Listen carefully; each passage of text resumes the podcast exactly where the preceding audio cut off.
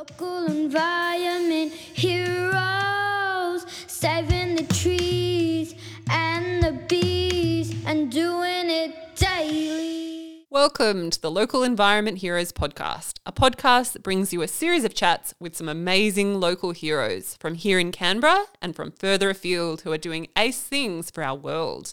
The podcast is produced and supported by the Canberra Environment Centre, and your hosts are me, Fiona Vakinen, Director of the CEC, and Julie Bolton, a sustainability strategist based here in Canberra. Local environment heroes.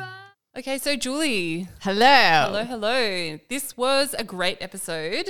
This, like, I know you're not meant to have favorites, but this is very dear to my heart. Not only because I used to work at the same place that Kate now works at, and I'd always wanted to meet her while I was working there because everyone said, Oh, this is the person Kate, this is this person Kate. But we'd never managed for our paths to cross. So that, but also just because what she spoke about and how she spoke was so inspiring Absolutely. and so exciting. Yeah. It, so our guest today is Wiradjuri woman Kate Harriden, an expert on water, and she makes you totally rethink um, your relationship with water and particularly stormwater. Well, stormwater is a word that we should no longer use, right? That's right. So yeah, Kate's really passionate about looking at the way Indigenous people have um, lived and thrived with water, including stormwater. As in traditional cultures, stormwater wasn't even a thing, right? Well, that's it. Like Yeah. it- when you think about putting stormwater together, like what is that concept? What's that construct? And why do we manage it in the way we manage it? Like why isn't Mm. it left to be on the land and to reintegrate with the land? So it's that whole perception that language, if you don't stop and think about what language is actually saying to you, you just kind of go on blissfully unaware. And she, with a couple of loud bangs on the table and some very good language thrown in there, very robust, very robust language thrown in there, um, really makes you stop and think about this concept of stormwater. And we're so um, in our inner city and suburban lives, we're often so disconnected with where our water is coming from and where it's going. And it's pretty weird that as humans who need water as our essential life force are disconnected from where it's coming from. Yeah, That's weird. Yeah, we had this idea. I think we talk a little bit about it in our podcast, and and since then, Fiona and I have spoken about this idea of what happens if you could only you know, be granted the right to live in a particular space if you've walked the waterways. Yeah. Yeah. You get your Canberra passport. Driver's license ticked off only if you know where your water is coming from and where it's going to. And you've walked those waters. Yeah, so You've- you care. Yeah, well, that's so that's the theory, right? Our theory then is, well, if you understand where that's all going and what goes into all of that, then you start to care more deeply, and, hmm. and you understand the place. You start to feel embedded in the place that you're in, and you might have a deeper sense of belonging, which therefore means, well, actually. I'm only going to have that three minute shower because I've walked those waterways and I've seen that the Murrumbidgee needs all the water that it can get at the moment. So mm-hmm. it's my duty to have a three minute shower because I care about the Murrumbidgee. Imagine yeah. that. Yeah, or even just caring about the um, the drain, the stormwater drain out the front of your place. Like, why should I bother clearing those leaves out of that stormwater drain? Those kind of things. Yeah, yeah, yeah, yeah. So it's like it's an amazing chat. It's an Yeah. amazing chat, and I think like, I'm not sure. Whether, I think I've got a picture of it somewhere where I took a picture where she was talking, and I think she's in a caravan talking to us from outside a park, and there were you know sounds of birds all around her, and just she is one special human. Like Yeah. I really think this is a chat that just please stop everything you're doing and listen to it because it's mm. it's so thoroughly enjoyable and inspirational. Yep. Kate Harriden. Take it away. Local environment heroes. I'm going to start recording. All right, awesome. Awesome. Awesome. So, Kate, it's so great to have you here. Thank you for joining us. Thanks for having me. All right, um, we're going to get straight into it. Has there been a defining moment in your life where you've looked at the world and thought something needs to change? Well, uh, funny, this question is easy to answer because it's actually kind of like my, um, like an origin story, at least for my research that I share in my, um, I share in lots of places, but it's in my PhD dissertation up front as part of the positionality statement. but I grew up on uh, Creek, which is in Brisbane, literally on the creek, and um, used to go swimming. I had a favorite a favorite pond that was quite close to. It was like an easy to access part of the creek. It was quite close to the house, but it was lovely. It was like I was like 73, 75. So it'd have been like five or six, maybe maybe seven, closer to five or six. And so you know to be perfect depth for a kid that height. It was clear. You could see the goldfish that people kept. I mean, at the time, I didn't realize dumping goldfish was a bad idea. I was like, oh, look at the goldfish. but it was lovely. It was clear. You could swim in it. You could sort of like hang on the side of the little, because it was a little, like a little pond type thing off the side of the main branch of the creek. Um, and every now and then after rain, it would be a bit murky, but it was only for a little bit. But then um, after one, now that I think about it, now that I've now that I've had that date in my head, it might even actually been after the flood of 75. Um, that place you could no longer go to, no longer go to. It was just a disgraceful, dirty, turbid mess. And it wasn't until then that I realised that there was this great big concrete channel or, pipe at the top of it. so obviously, it was a stormwater site. Stormwater was discharged directly into the stream. And like even as I tell this story, every time I tell this story, no matter how many times I still tell the story, I still have a really visceral reaction to my distress and despair when I got to that mm. site at, at that, that time because the other times it had always repaired, re- returned back to what I'd known, and this never happened. And it just really like I walked past that at least twice a day, going to and from the bus for school. Um,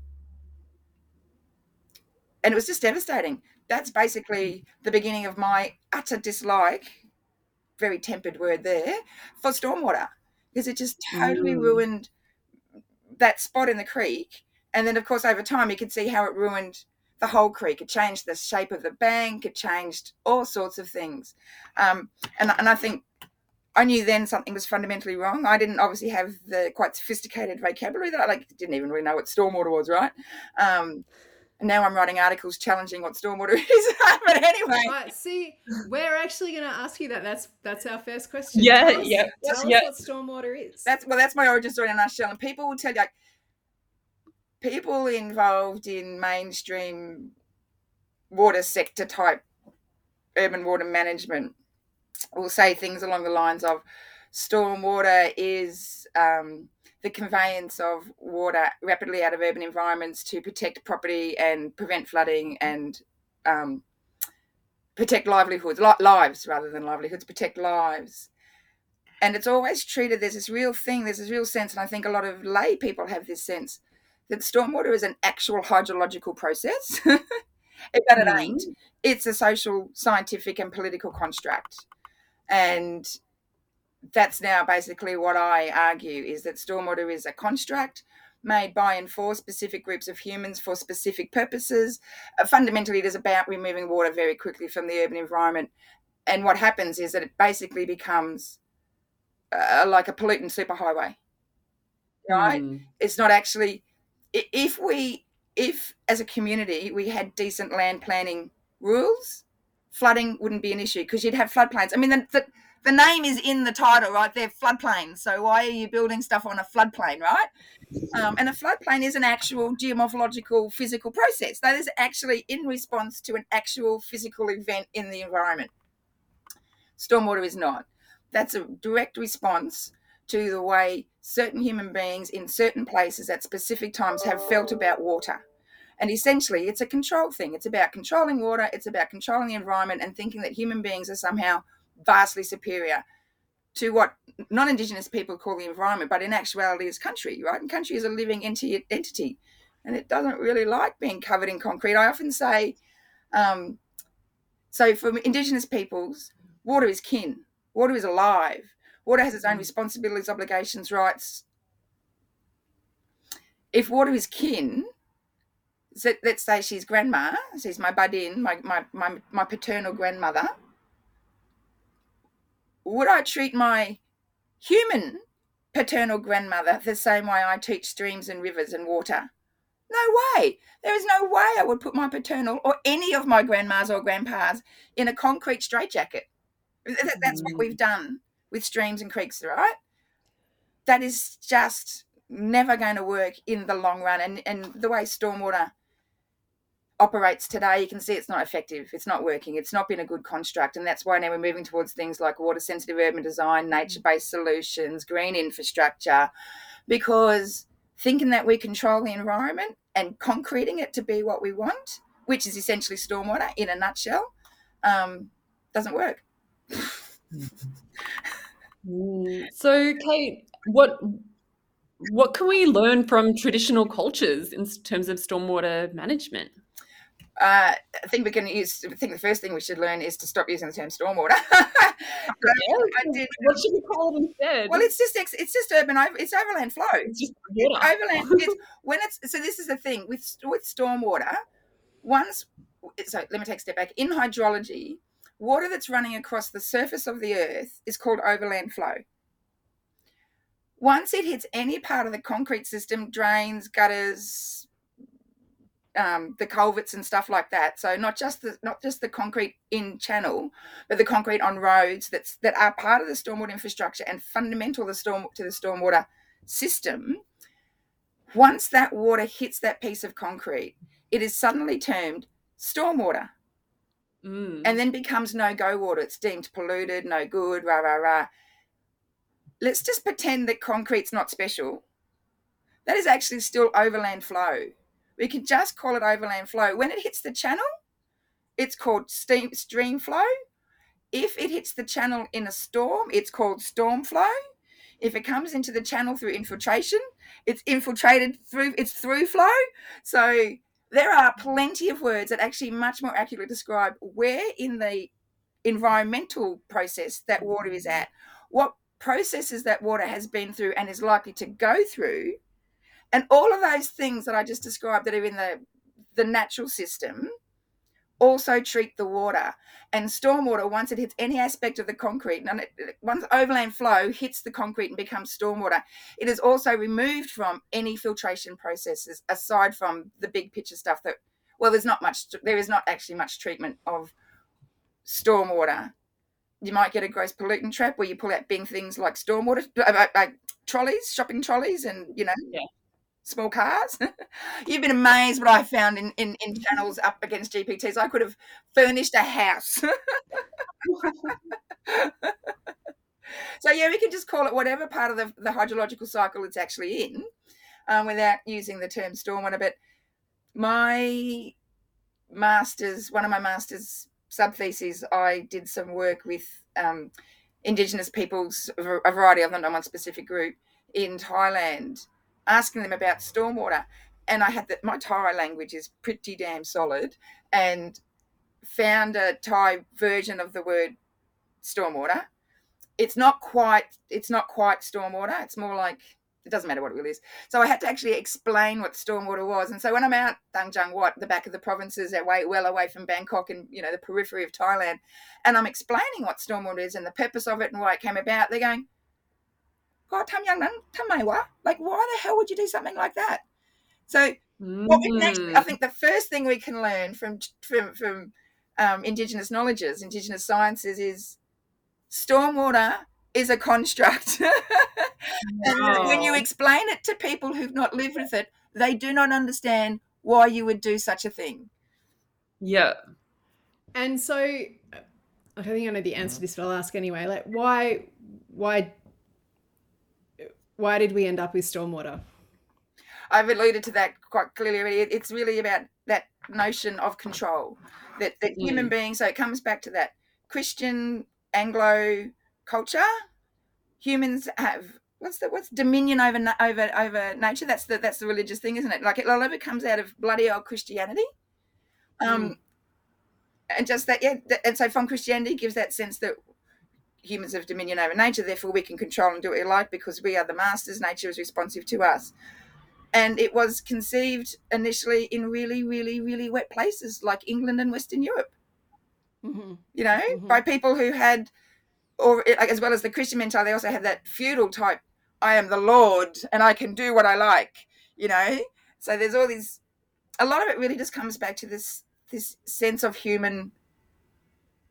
It's more than agency. It's more than agency. It's like human superiority over every other thing, and and I will say it again. It's not every human. It's a specific group of humans. It's basically rich white men, right? They are who benefit not just from most things, but fundamentally from stormwater because they're the ones who own the property. They're the ones who want to build the factories on the floodplains. They're the ones who want to make money out of selling houses on floodplains. So it suits them to construct Yeah. thing. But you know, when you get to a place like Thailand, and even to an extent in Canberra, but because we have a much more um, hands-on and interventionist type government, you don't really notice it much. But in in Thailand, it's completely obvious that stormwater is totally dysfunctional. So for nine months of the year, nothing goes down them. Mm. So you get a lot of rubbish, you get a lot of little trees growing in them, you get a lot of sediment, a lot of little weeds and stuff growing in there. So when the first rain comes in the tropical downfall, down downpours, everything gets clogged up and banked up, and then the system fails because it's clogged up, banked up, so it's overflowing. Um, and then, of course, when all that's finally cleared out, and, and sometimes in some places, the little trees growing in there are never removed. So the system can never, even when it's raining for three months of the year, the system still can't actually function efficiently, like hydrologically efficiently, because for nine months it's been a dry, a dry system with things growing in it. So it's really quite a specific construct for a really specific set of environmental and social conditions. And but it's now just like most Western things, it's a colonizing influence, right? So now it's colonizing whole swathes of the world. Like you should Yeah. see in parts of Thailand now where they're building stormwater infrastructure and the amount of places that or areas that for want of a better word are untouched because everything is touched right? Human beings touch stuff. Anyway everyone touches stuff but you know it's not been modified or cut down or, or heavily developed. Are now being modified cut down and heavily developed and they they're doing like almost three times the width of the actual channel that they're building to to provide the space for all the heavy machinery to make sure there's Yeah. extra concrete to you know like that's a shitload of nature of country that's being killed destroyed and maimed for like a stormwater system that can never work properly in that location it's you know I've, I've just moved into rant mode. I feel like I've moved. Okay, big arm. When I say No, big that's what we like. and We well, like arms this. make sense, but you can't see. 'cause- but yeah, No, but we could hear the banging on the table. um, so nature-based solutions are like one are one aspect of remedying or rectifying stormwater drains. Is that is that right? And what are nature-based solutions? nature-based solutions is a bit of a it's a relatively new approach it seems to be very top down there seems to be a lot of momentum driving it from un type organizations Mm. um, the early and in the un documents and um, unesco and some unesco's oh unesco is part of the un isn't it? Um, they make it relatively clear that nature-based solutions are environment engineering environment solutions that mimic na- natural processes. And that there's two there's two aspects to it. They mimic natural processes and two the ideas and designs come from indigenous sciences. Mm. now i've been following nbs for a bit and i was actually going to use it in my phd and ended up ditching it for this reason. What is happening now in part because it's so top heavy like top down and in part because it's only people from rich countries that can deal with it at this stage um, they've totally dropped this whole idea of using indigenous sciences. In the nature-based solutions. And that's why Wow. I've stopped working with NBS because Yeah. because and and I had a conversation with someone once at a conference, a European guy, and I said, "Why? What's happening with NBS? Why are people moving away from the Indigenous science stuff?" And he goes, "Oh, well, I don't know about others, but in Europe we don't have any Indigenous people." To which I said, hmm, "I think the Sami might be upset to hear that." um, and so even if even if you believe and it's not true that there are no indigenous people left in certain places that knowledge still exists. Mm. We can still we can still use this knowledge and, and get inspiration from this knowledge to generate genuine environmenting environmental engineering approaches that mimic natural processes. Um, but, Mm. but there's become a bit of a morphing between water sensitive urban design and nature based solutions. So some of that more technical stuff that sits with water sensitive urban design is sort of finding its way. People are trying to find a way to understand what's going on. So they're bringing. I can totally see what's happening, and I and I, I get it. I just don't. We've missed an opportunity to cut with the past and start anew because people are bringing in what they know. Um, and now nature-based solutions are sitting under the larger rubric of, or the, the rubric, sorry, teaching, the larger um, structure of uh, green infrastructure. Yeah. So, you know, trees on buildings is green infrastructure. Nature based solutions are green infrastructure. So, green infrastructure is becoming like the arching umbrella. That's what I want is the umbrella sitting over all of these things. And nature based solutions itself is like a smaller umbrella under the big umbrella because there's stuff hanging off that as well, but sits sits broadly within the green infrastructure paradigm. And so people will say they're doing nature based solution stuff, but what they're doing really is water sensitive urban design. Hmm. So if if our water management system, say here in Canberra, was modelled off Indigenous knowledge, um, how would it look different to the current setup? oh my god where to begin so um indigenous water principles design principles for the vast majority of mob in australia are pretty clear the first is water has life and water is kin so that fundamentally changes the way you start looking at water right if you think that water Yeah. is kin and that water is alive it's not and, and and i'm really clear here it's not water has life or water gives life, but water is actually alive. It has responsibilities. It's got its own stuff going on. It makes up its own mind about where it's going to go. Um, Mm. so that's the first thing. Yeah. That's the first Indigenous design water design principle. The second one is, um, and this I, I, said this at, at Hunter Water at a presentation at Hunter Water, and they nearly died. Do not fully impede, never fully impede flow. And it took a moment at Hunter Water, but the penny dropped, and someone said, "Does that mean we can't build dams?" I was like, yeah. "No, that's what that means."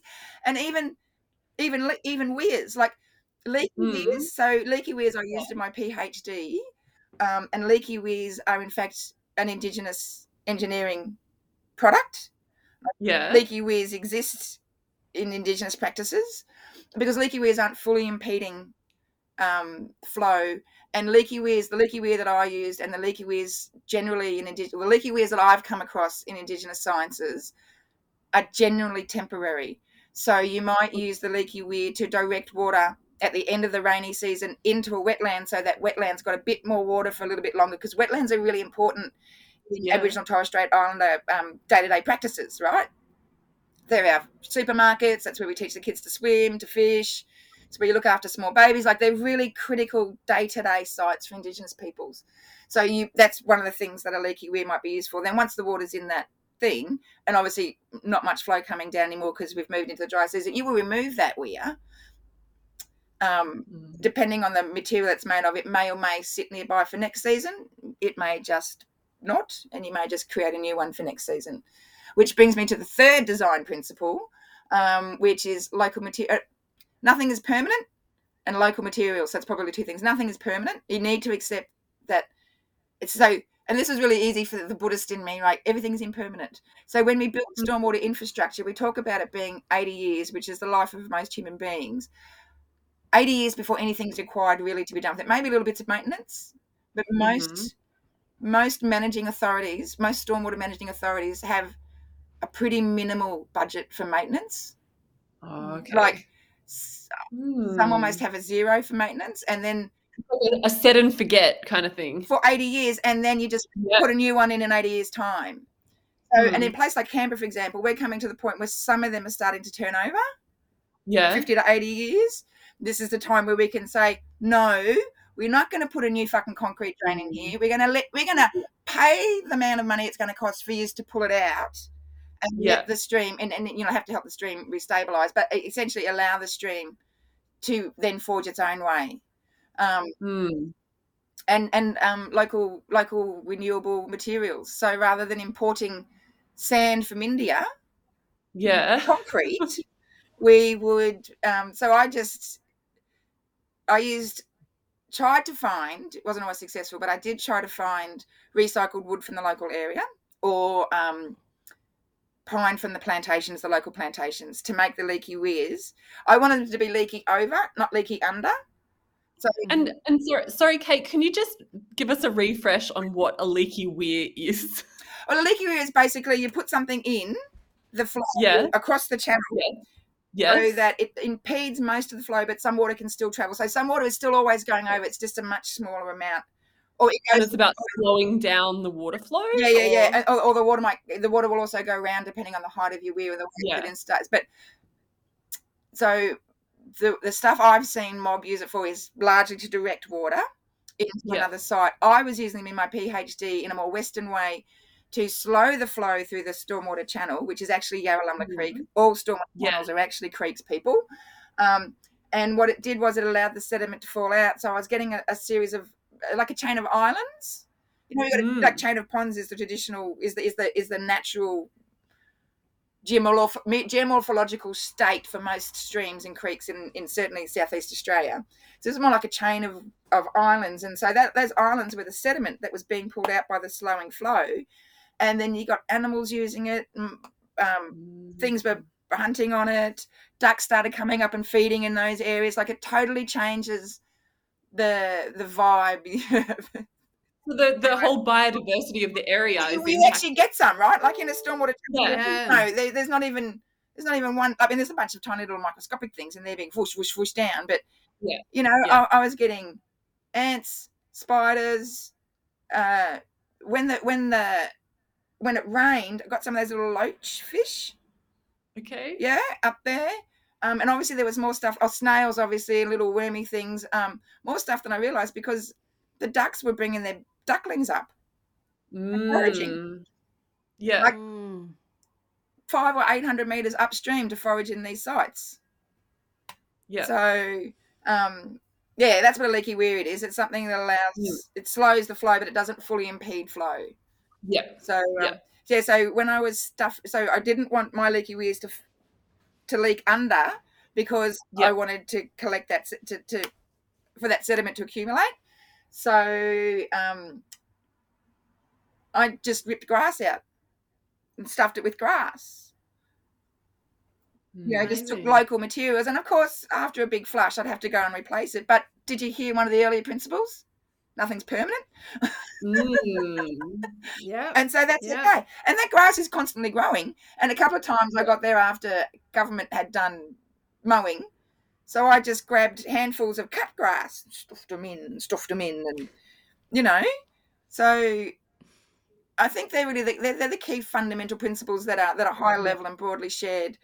Um, so I'm happy to share with you know non-mob, non-indigenous peoples, but I know for sure that there's a push by by Ngunnawal people for Ngunnawal water design principles to start being used. Mm. So Ngunnawal has already ideas about stuff for for Um, what what would that what what would that look like? I can't speak on behalf of Ngunnawal. That's not my job. I can't do that. Um, I, I am assisting them in getting their stuff prepared for government, but it's not my place to actually tell you that. I can speak only to high level stuff. Yeah, sure. Is government receptive to this?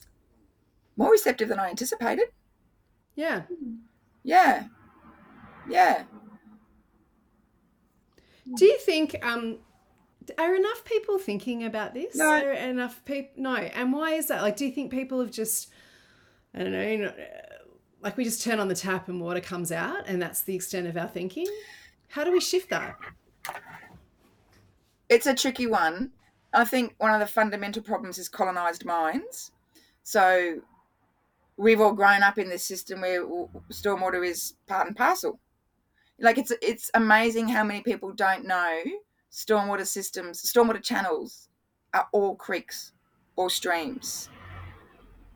And then when people realize that, they're like, what the? Um, the people who are usually a bit more switched on about this stuff are people who live near them.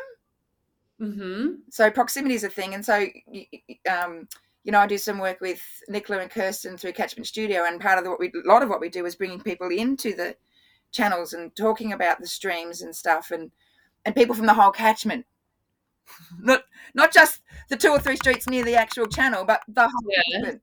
Um, and we go through a, a, like a decolonize your mind process, which enables people to become more receptive to these different ways of thinking. Because, I mean, I can sit here and talk to I'm blue in the face, but if your mind is so set on this idea, and I've had these kinds of conversations, I can see people can't get what I'm trying to say because.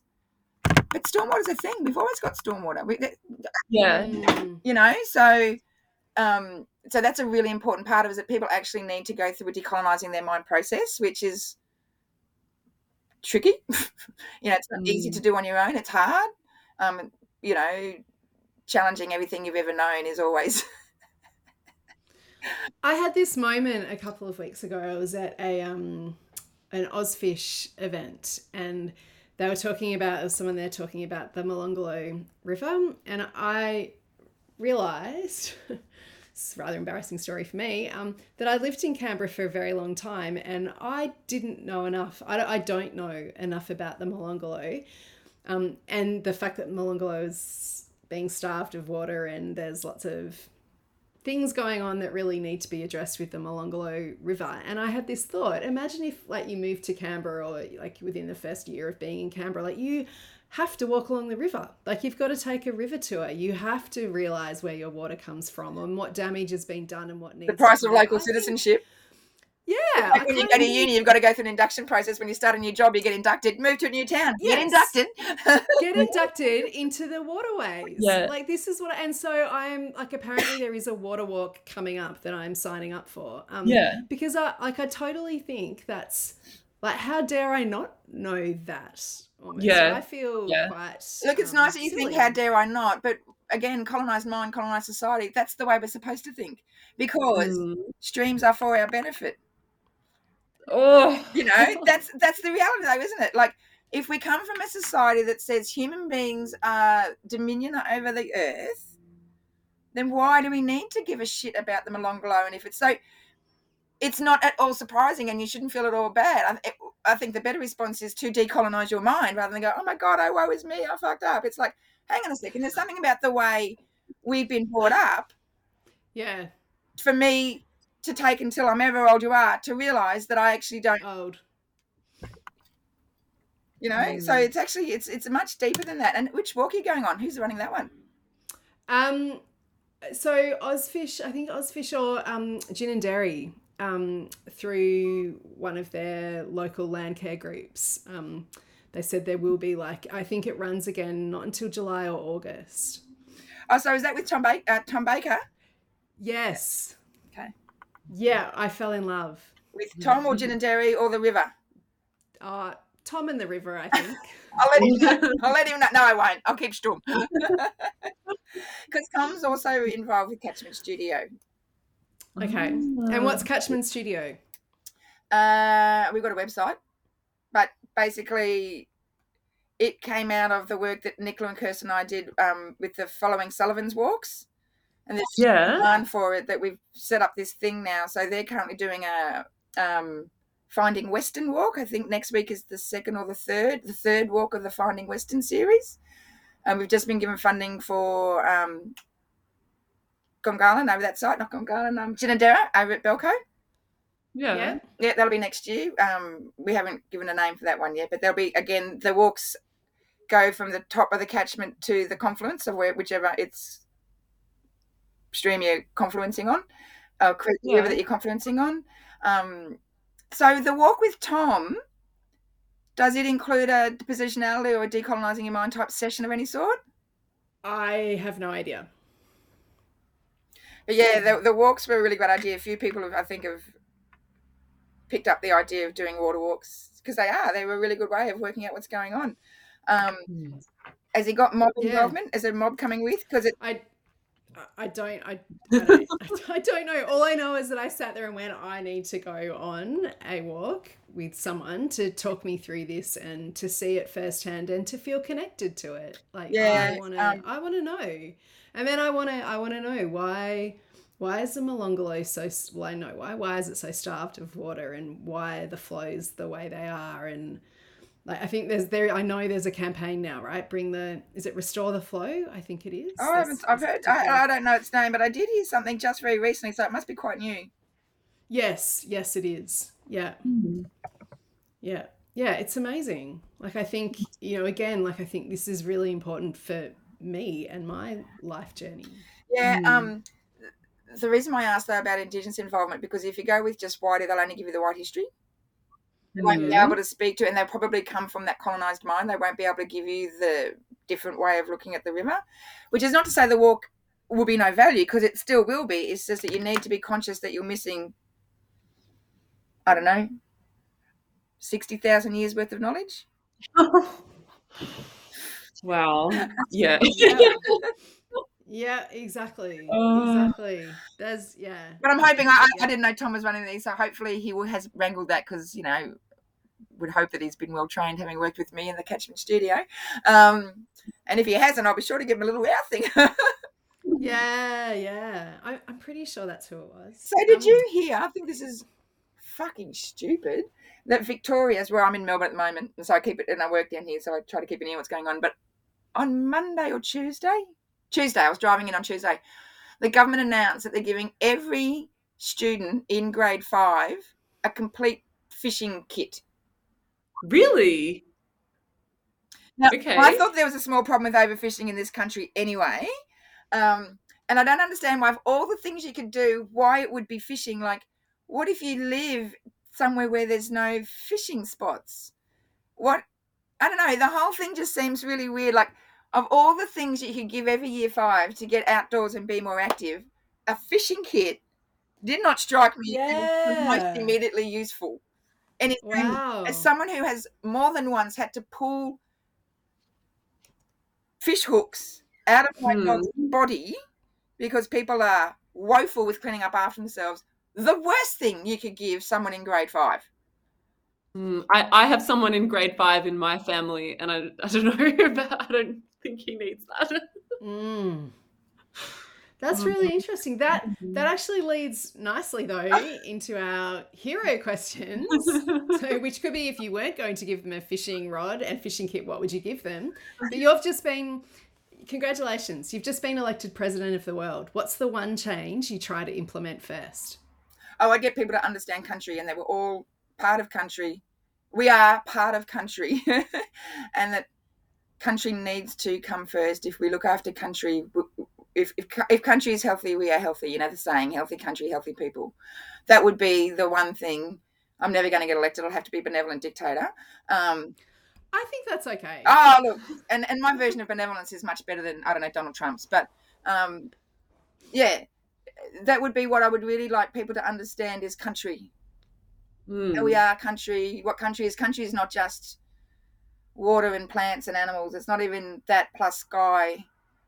It's actually the sum of everything. It's every single relationship you know. It's my ancestors it's those who are to come it's the dreaming it's everything. Um, and it's the Mm. connection it's the relationships between everything that make country. And from country then you get this sense of relational accountability which fundamentally changes how you engage with other people as well as the kind of science that you do. Mm. So yeah, that would be if I was benevolent dictator. You all have to get country. You all have to understand. that. I mean, it's a decolonizing mind process, right? Yeah. Yeah. So, Kate, it's 2030. Describe the world that you see around you. Screwed. We're screwed. Can I, I don't know what else to say. I am not. I am not remotely optimistic. I don't have any intention of pretending to be remotely optimistic. It's seven years away, Mm. and Mm.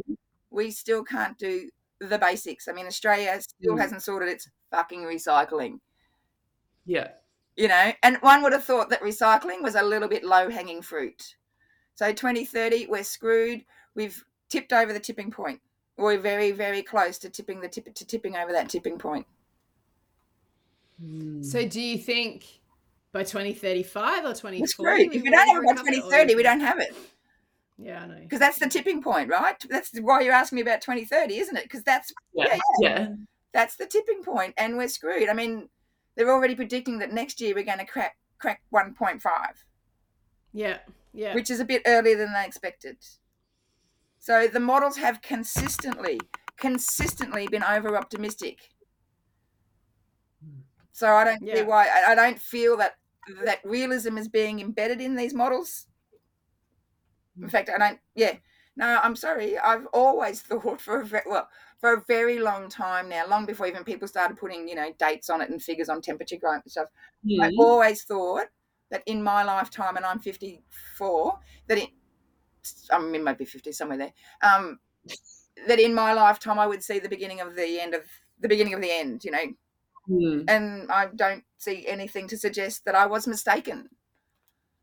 And you know, I'm not remotely apologetic for being so terribly pessimistic because for those who are wobbling around being optimistic, that's how we get woeful models. I mean, mo- modeling is already crap in the mm. first place, right? The notion that that modeling can somehow reflect the complexity of a of a colonial settler state life, let alone the complexity of country, is laughable. But when they are consistently proving so off the mark, there's just no, there's no, there's no comeback for modelling, and so there's no comeback for humanity. We're screwed. And it's okay for us sitting in Canberra or Melbourne or this parts of Australia. We will be, at least in the first instances, relatively well protected. I think about my friends in Thailand, and it makes me want to cry. Mm. You know, they're right in one of those parts of the world environmentally that's going to, like geographically rather, that's going to get smashed, and they don't have the government support or infrastructure. They don't even have like, yeah, they don't have all the layer on top of that that we do to do large scale social support. I mean, they still have in some areas quite good sense of relationships and kin and stuff. So like small communities might be able to to to, to do something, band together and do something. But large scale, even a regional response, like all of the northeast of Thailand all of the south of Thailand, I don't think that's possible. Hmm. I mean, they're still struggling. They're still struggling to get over the tsunami twenty years ago.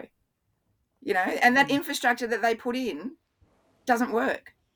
Parts of it work, parts of it don't.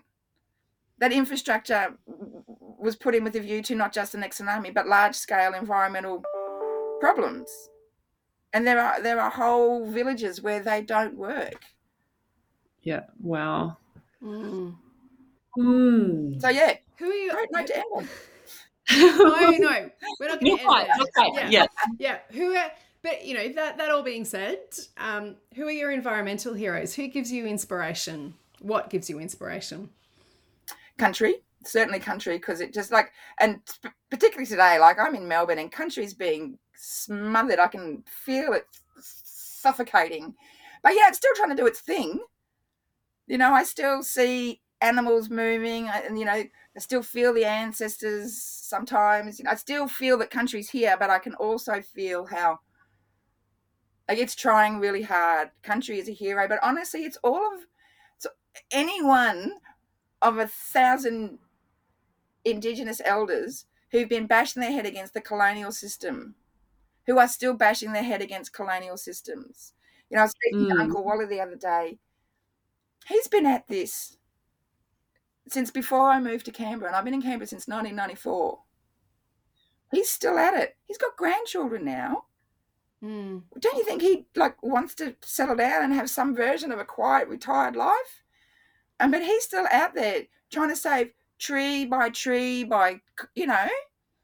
And if people like Uncle Wally can keep doing it, then I have no obligation. I have no choice but to continue. Like I that that yeah. And and Uncle Wally is one of thousands of elders who Yeah. do this work day in and day out because they know that country is the hero. Yeah. His welcome to countries are always so moving. They are the are best. so incredible. He gave us a welcome to country at the first of the walks for the following Sullivans at the top in Guru Holy moly. Talk about feeling the ancestors. and hairs on the back of your neck. And I've been to a number. I love an Uncle Wally welcome. Um, yeah, just amazing. Hmm. Cool. And Kate, um, do you have any hot tips for being more environmentally friendly or aware? Uh, I reckon stepping right back up from being environmentally friendly and aware to being Indigenous friendly and aware would be a Yeah. start.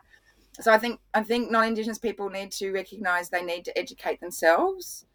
So you Mhm. can't just you need to know the country you were born on and the country you're living on at the very least. Um, it'd be nice if you could speak a couple of words in the language of your country. So for those of us in Canberra, Yuma is hello and Yara is goodbye. Dajimba is thank you. You know, um, and finding out for yourself a little bit of the colonial frontier history of the place where you're living. Don't go up to your local blackfellow and go, ah, so tell me about colonisation. Because people have trauma. There were there has been at least one massacre in the ACT or the ACT region. People need to find out about that. People need to know that you can't go up to someone like an Uncle Wally and say, Has there ever been any massacres here? Because it might have been his family. So you actually have an obligation as a non Indigenous person to learn some stuff about this country pre 1788, especially the hairy stuff because it's hard, it's unfair to ask survivors of that those kinds of questions. Um, and I think once people start doing that sort of questioning, it's a that's a decoying your mind type process. You start to become aware. I mean, a lot of people don't know there was that massacre just outside of Mm. Canberra, right?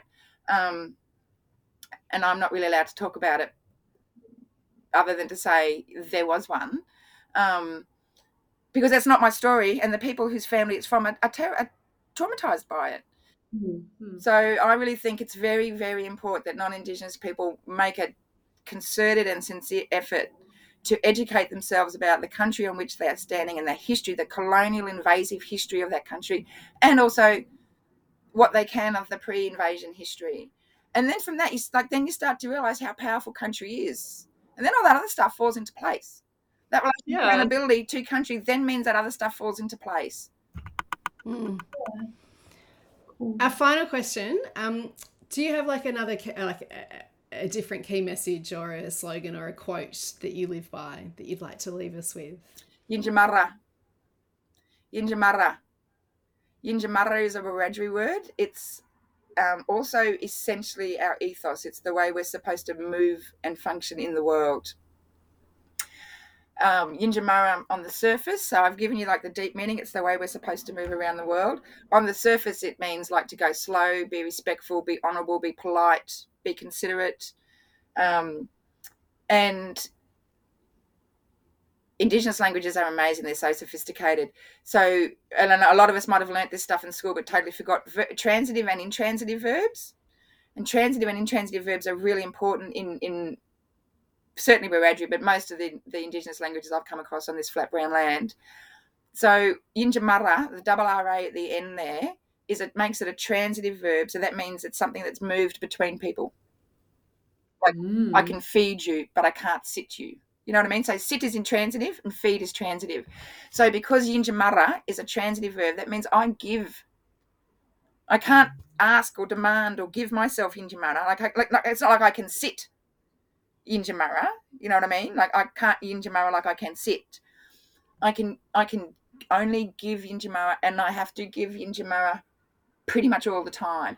And even when I'm rousing on someone, I still have to do it in a Yinjamarra way. I still have to be honourable about like I still have to be respectful. Like I can't just just start swearing randomly at old white men. Go, you're a fucking! I- I've still I've got to be respectful in the way I engage when I'm disputing or going through conflict. Like you know, so Yinjamarra.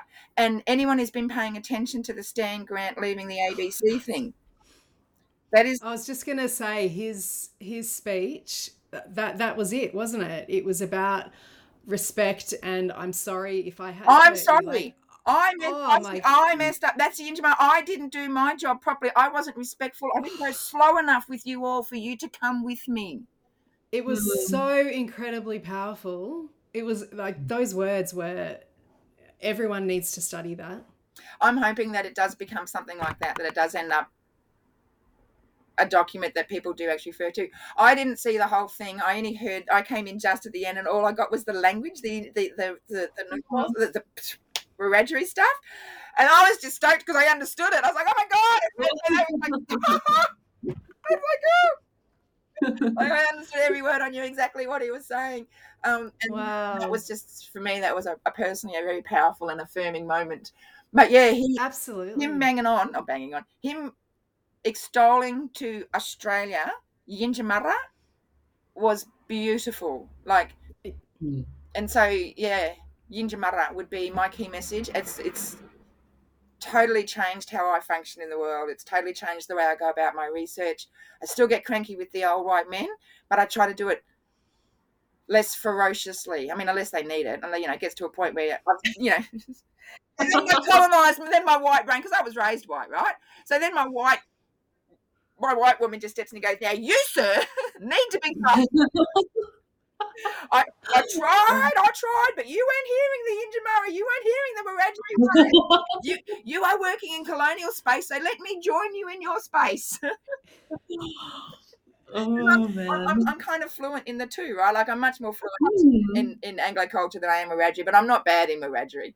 Um, so it's easy for me to step into that white space and be white, right? And I'm ferocious when I've got the shits. I'm ferocious. So, um, yeah, Yinjamarra. Thank you, Kate. I It's love been it. such a pleasure. Make sure you keep that ferociousness. I want it. I want it. I, I got to say, I've always had it, and it seems to only be ratcheting up. As I get older, don't worry. I'm slightly better with Thanks. managing it, but it's definitely ratcheting up. Thank you so much for your time. And I lovely to chat to you both. Mandangul, thanks. Mhm. Local environment heroes, saving the trees and the bees and doing it daily. Local Environment Heroes is recorded on the lands of the Ngunnawal and Ngambri people, the traditional custodians of the Canberra area. We pay our respects to the elders past, present, and emerging, and we recognise their continuing connection to land, waters, and communities. Subscribe to the Local Environment Heroes podcast wherever you find your podcasts and keep in touch.